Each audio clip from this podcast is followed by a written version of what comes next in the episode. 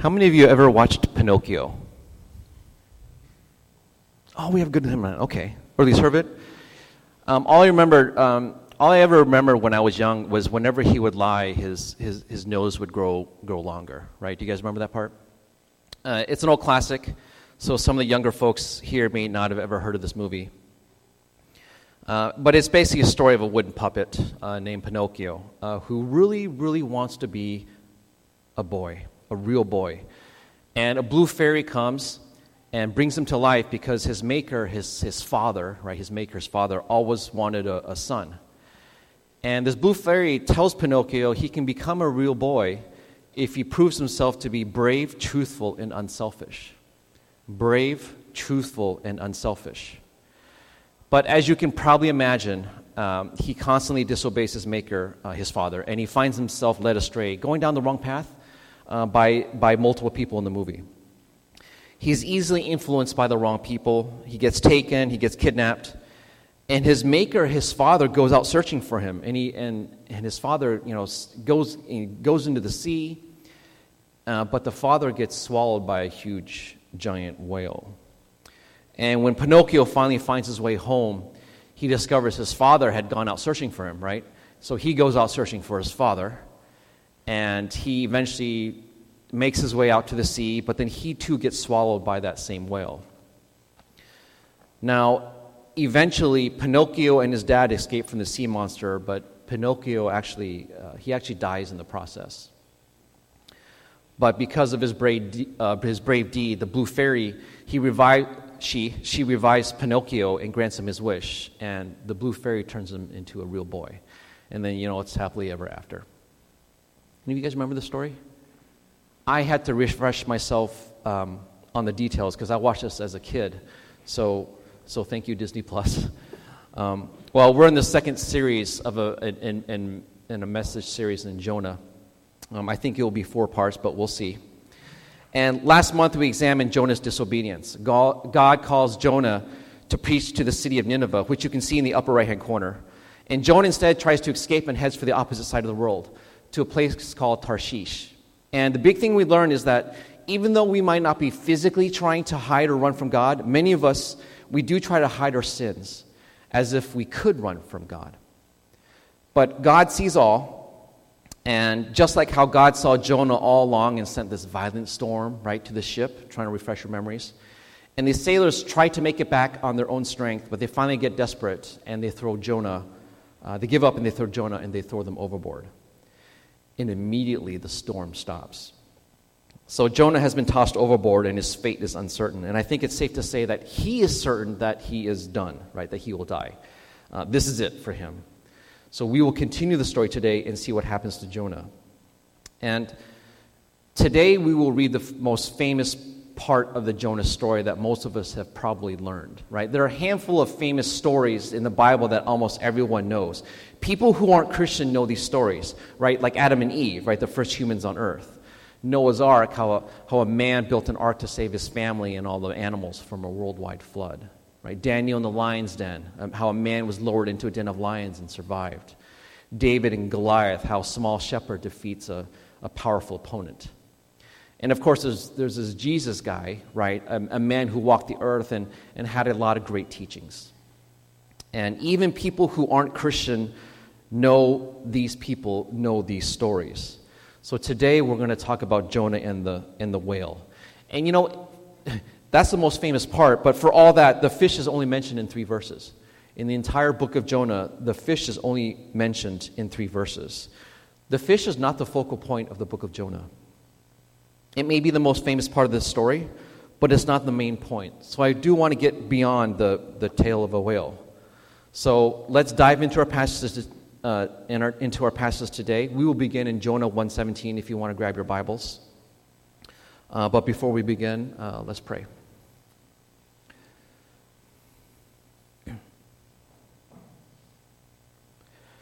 Heavenly Father, in this season, we want to be thankful. Not only for the blessings you've bestowed upon us, our, our family, our friends, maybe a job, career, relationships, but we want to be thankful for you sending your Son to die for us on that cross. We ask for true transformation, Father, in our lives. We ask you to send the Spirit to us to convict our hearts, Father, to transform us into ever and ever increasing, increasing likeness to your Son, Jesus. In your Son's most holy and precious name, amen. So we're going to begin in Jonah 1 17. Now the Lord provided a huge fish to swallow Jonah and Jonah was in the belly of the fish three days and three nights. So that's what happened to Jonah. He got swallowed up by a huge fish. Okay, so a lot of ink has been spilled over how this could have happened. Um, a large fish, a whale, a sea monster, a leviathan, who knows what it was. And if you were to ask most people, uh, churchgoers or not, what they most associate with Jonah, it would be the whale, and I get that. And of course, the fact that Jonah was swallowed by a huge fish, kept alive for three days in its stomach or its, its gullet. I read a lot of scientific articles on this. Um, and then vomited out onto strange land. That's a pretty striking story, so I get that that would be the most memorable part of the story. When I read this uh, again uh, this past month, I was like, you know, what kind of fish was it? Right? Could the Mediterranean Sea have been home to such a large creature? He wasn't in the ocean right? How did he survive for three days in the digestive system of a fish? Um, I was thinking, how did he breathe, right? You know, I have so many questions, but unfortunately, for my own curiosity, uh, there are no answers. There's, there's few details provided. There's only two details, right? It was, it was a fish and it was huge. That's the only details we're given. And that's all we need. If you put yourself in Jonah's shoes, you've just been shoved off a ship expecting to die. And I think death by drowning is probably what Jonah was expecting. I mean, I was thinking, could Jonah even known what could Jonah could, could Jonah have even known what was happening at the time that it was happening? Does that make sense? You're drowning and all of a sudden you're kind of covered up in, in slime and it's dark. We could get hung up on the details, and I said before, as I said before, a lot of ink has been spilled uh, on this. But if we accept that God could control the wind and the waves and, send a violent storm upon the ship and then immediately dissipate it, if we can take the miracles of Jesus at face value, I think this story is not hard to believe. That it's not hard to believe that God was able to deliver Jonah from drowning in, in whatever way that uh, he chose to. So let's move on to the next chapter, verse, uh, verse 1 of chapter 2. From inside the fish, Jonah prayed to the Lord, uh, to, to the Lord his God. So we don't know if Jonah remained conscious the entire time he was inside, but apparently he was alert enough to at least pray this prayer of thanksgiving. Um, and I think, I think at this point, Jonah understood okay, I'm being kept alive because of God. Like, this is no accident. Right? I think he realized all right, this fish has not swallowed or killed me. I'm actually alive. This has to be from God. He's saving me. And so the majority of chapter 2 is Jonah's prayer, and we're going to take, um, we're going to take a deeper look into uh, his prayer. This is a thanksgiving psalm. Uh, verse 2 He said, In my distress I called to the Lord, and he answered me. From deep in the realm of the dead I called for help, and you listened to my cry. You answered me, you listened to my cry. All right, sorry.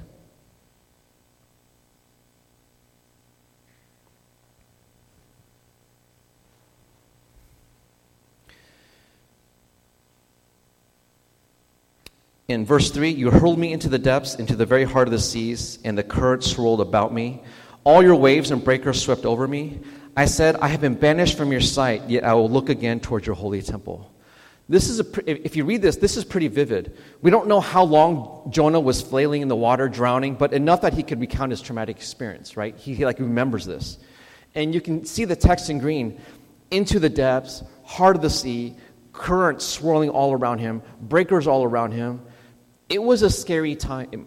I mean, put yourself in his shoes. He was pretty freaked out, as I think all of us would be.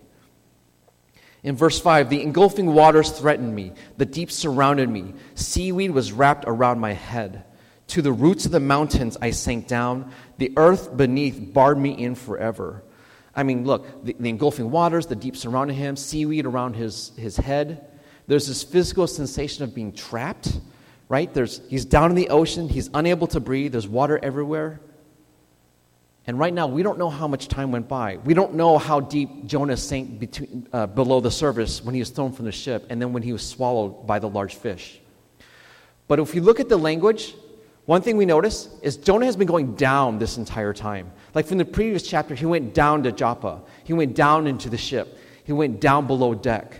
And now he's going down into the very depths of the ocean the roots of the mountains, right? And that's a really good uh, description, right? The, the, mountains, they come down, the roots of the mountain, right? And that's, that's where the, the bottom of the depths of the, of, of, the sea. Sometimes our issues, our major flaws, aren't apparent to us when life is going well, when we are, when we are nicely self sufficient. Sometimes we have to sink so low that we, beca- that we can begin to see it, that we can begin to see our flaws, just like Jonah today if you, if you look at the biblical leaders, a lot of them went through failure and suffering be, before they became powerful leaders.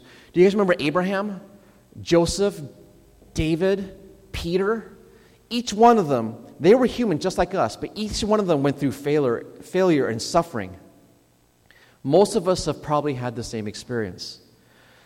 Sometimes, sometimes it's only when we reach rock bottom when our lives are falling apart, when our schemes and resources are broken and gone, that we finally are open to God. And last message, I urge us all let's not have to get to that point before we, before we reach out to God desperate. I spoke on this last time, and it's, it's happened to me.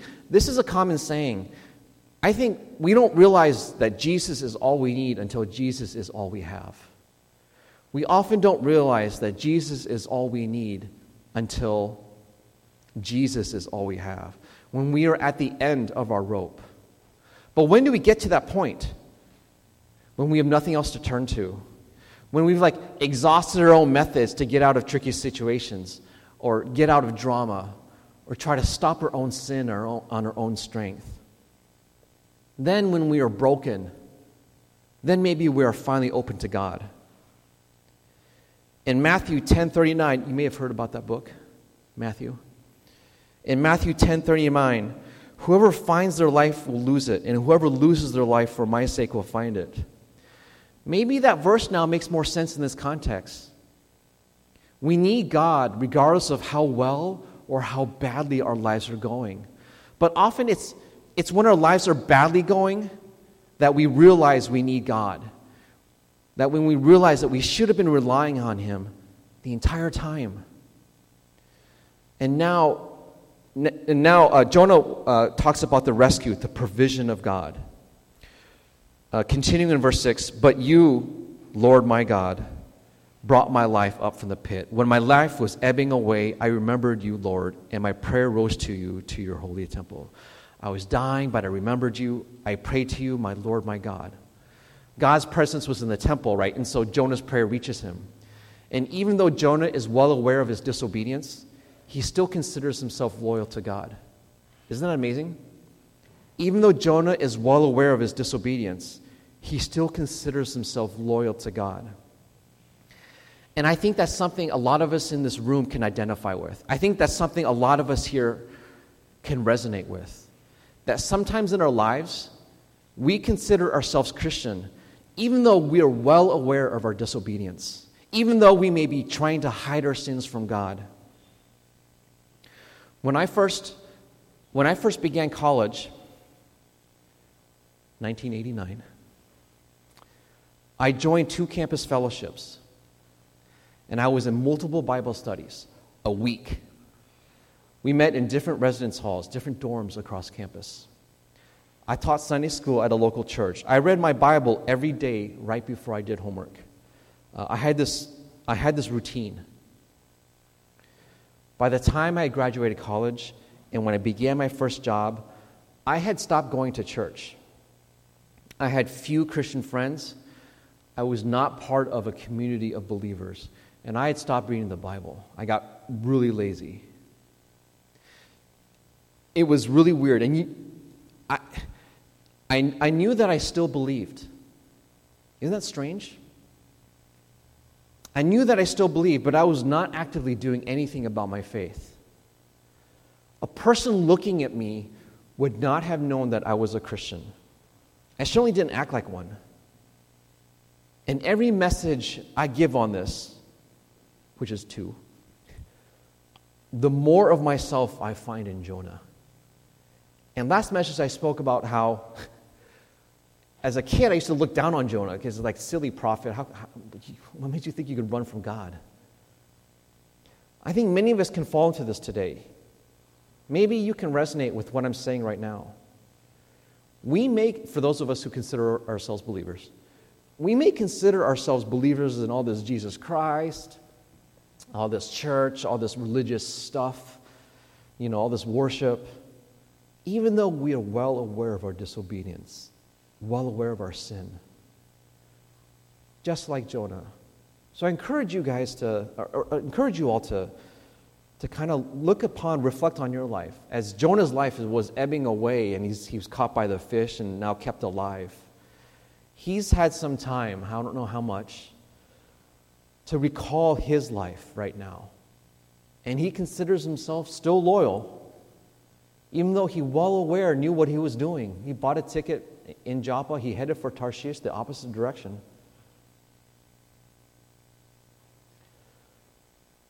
In verse 8, those who cling to worthless idols turn away God's love for them. Those who t- cling to worthless idols turn away from God's love for them. He's equating worshiping idols as turning away from God's love. You worship idols, you're turning away from God's love. Worthless idols. In Hebrew, worthless idols literally means empty nothings. Empty nothings. You're worshiping empty nothings. Worshiping idols is dangerous for many reasons, but the biggest one is idols cannot save. Only the Lord God can save. Only God can save. How foolish are those who seek life help in life through empty nothings. Jonah could have named any sin, right? Murder is a bad thing. You're turning away God's love. Stealing is a bad thing. You're, you're, you're, you're, you know, you're turning away God's love. But he specifically called out idolatry. He's specifically calling people out who break the first and second commandments. No other gods before me, and don't worship idols and, and graven images. But no other God gods before me, don't worship idols. And I think this is a callback to the previous chapter where all the sailors are calling out to their gods. Remember this? Uh, I don't have it up, but I'll, I'll read it. Jonah 1.5, if you, if you did open your Bibles. Jonah 1.5. All the sailors were afraid and each cried out to his own God.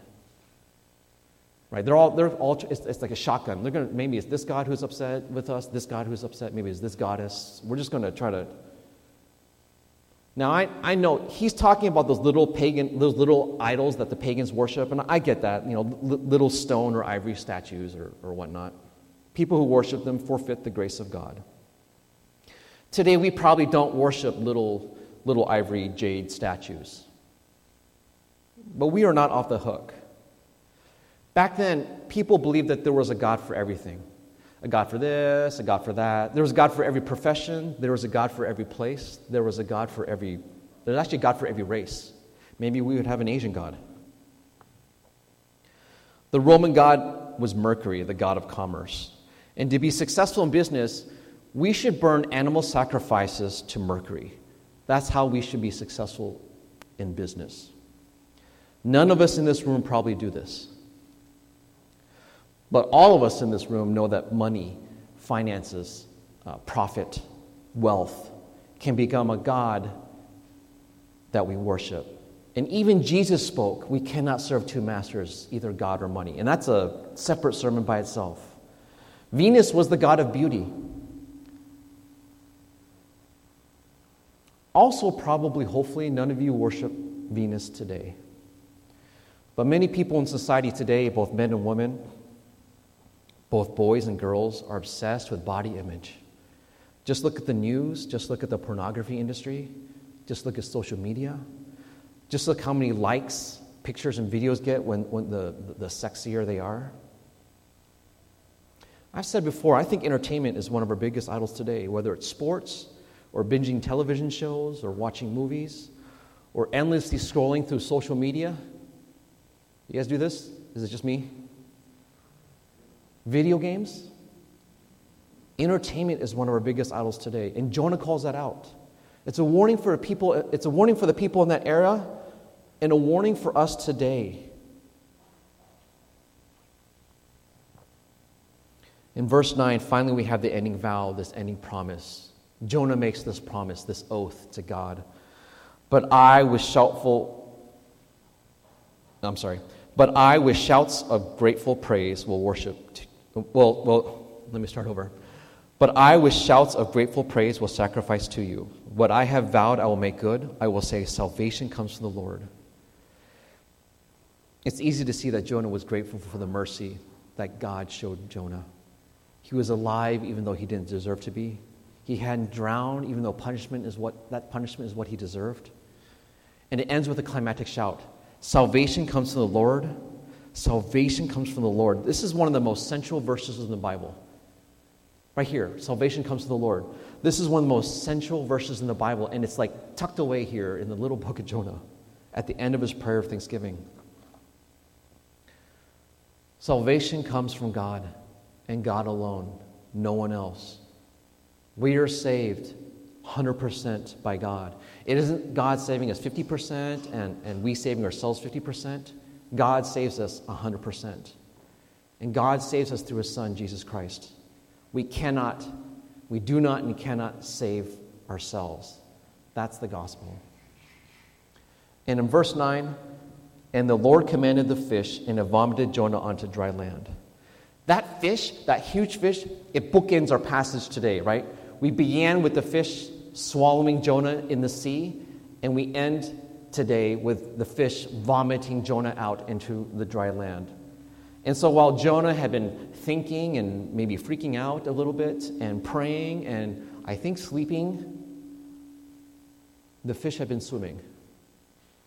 And after three days, the fish vomits Jonah out. So, what of all this, this in depth look at Jonah's prayer? There's two things we can learn today thanksgiving and transformation.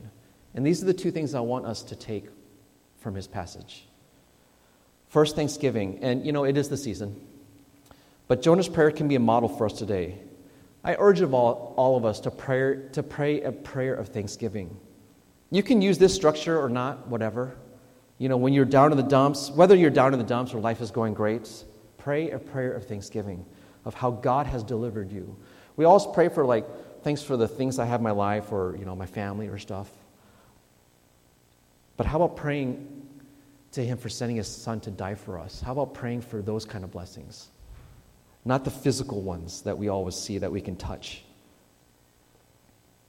It took Jonah to be I, spoke, I said this earlier. It took Jonah to be in the depths, quite literally in the depths, before he remembered God and all his sovereignty. He probably wished he had remembered God before, uh, when he was on his way to Joppa to try to escape, right? He probably wished he remembered God before he bought a ticket on his way to Tarshish. I think we don't often take time to thank God for what we have.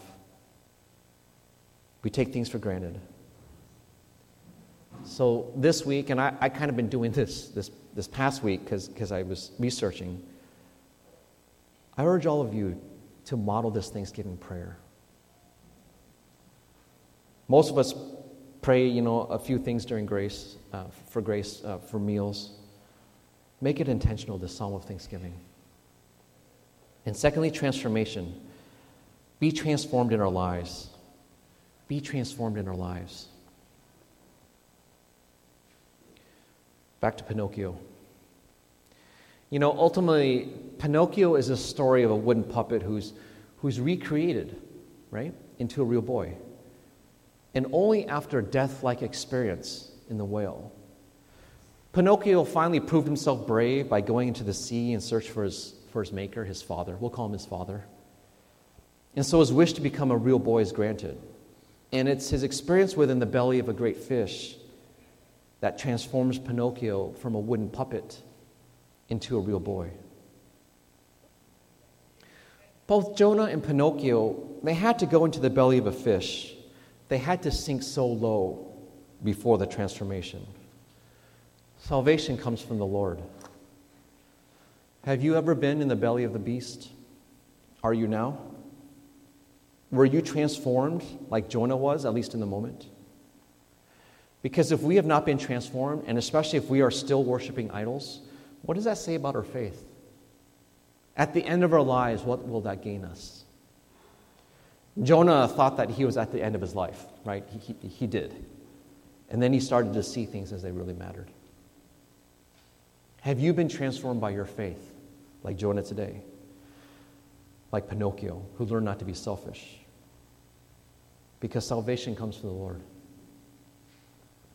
We're all, we're, we're all supposed to be transformed. I'm only going to pull two verses. There's multiple verses in the Bible. In Romans 12, 2, do not conform to the pattern of this world, but be transformed by the renewing of your mind. Then you'll be able to test and approve what God's will is his good, pleasing, and perfect will. We are to be transformed in how we think about things, not as the world thinks about things and, and the world's, um, you know, their standard of morals, their standard of ethics, but, but from the point of Jesus Christ. 2 Corinthians 3:18 and we all who with unveiled faces contemplate the Lord's glory are being transformed into his image with ever increasing glory which comes from the Lord who is the Spirit. I teach Sunday school for the youth uh, every Sunday. Two Sundays of school, I taught them that we're in the process of sanctification, which is a fancy word that just means becoming more and more Christ like being transformed into his image. Pinocchio was transformed during his experience in the great fish. Jonah was transformed during his experience in the huge fish. And so I want to challenge our thinking today. The real deliverance isn't the release from the belly of the fish. The real deliverance is when Jonah came back from God, back, came back to God, when God restored that relationship. That's the real deliverance.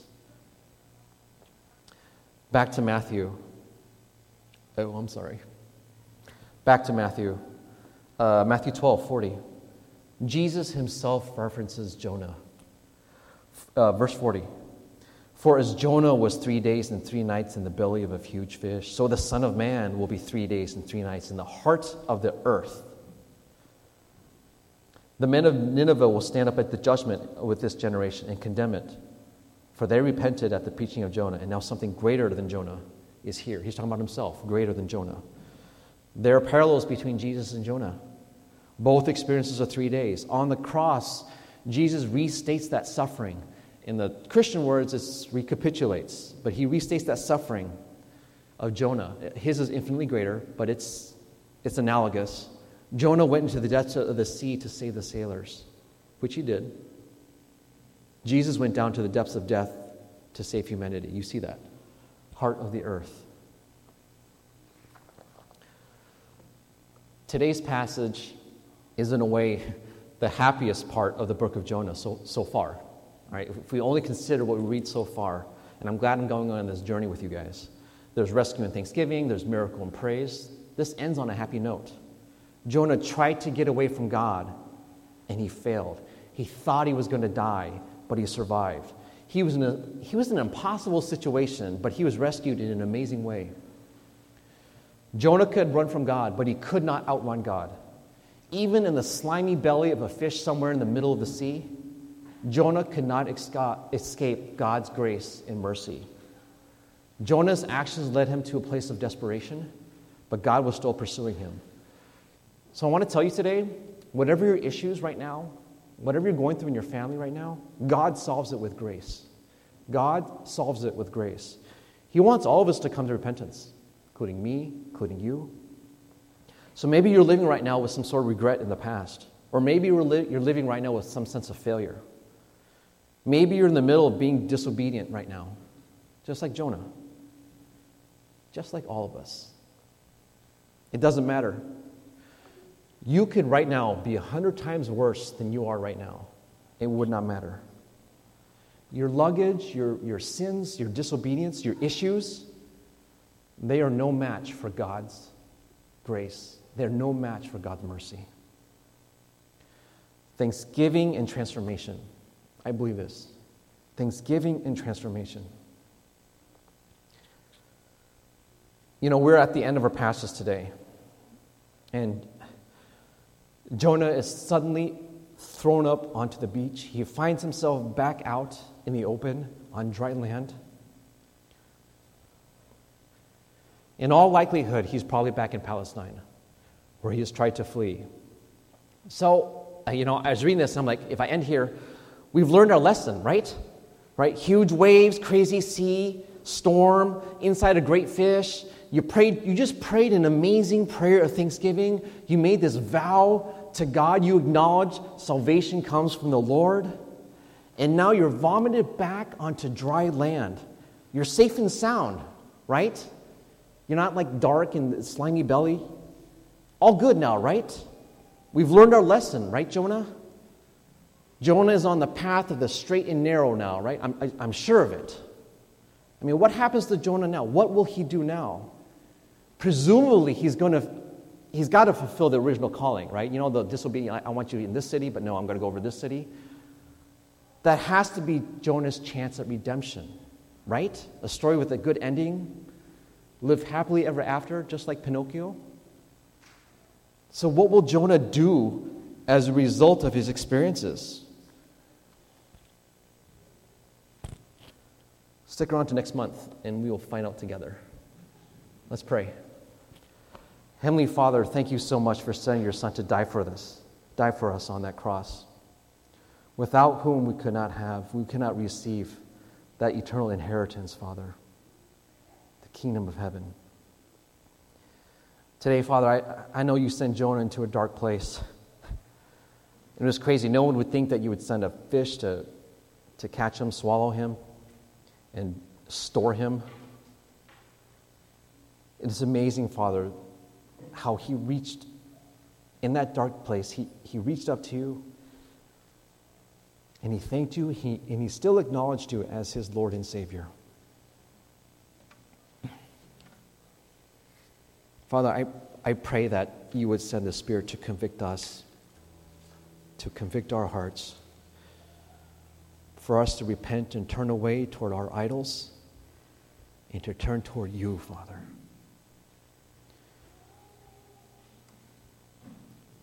In our process of sanctification, Father, I pray that you would continually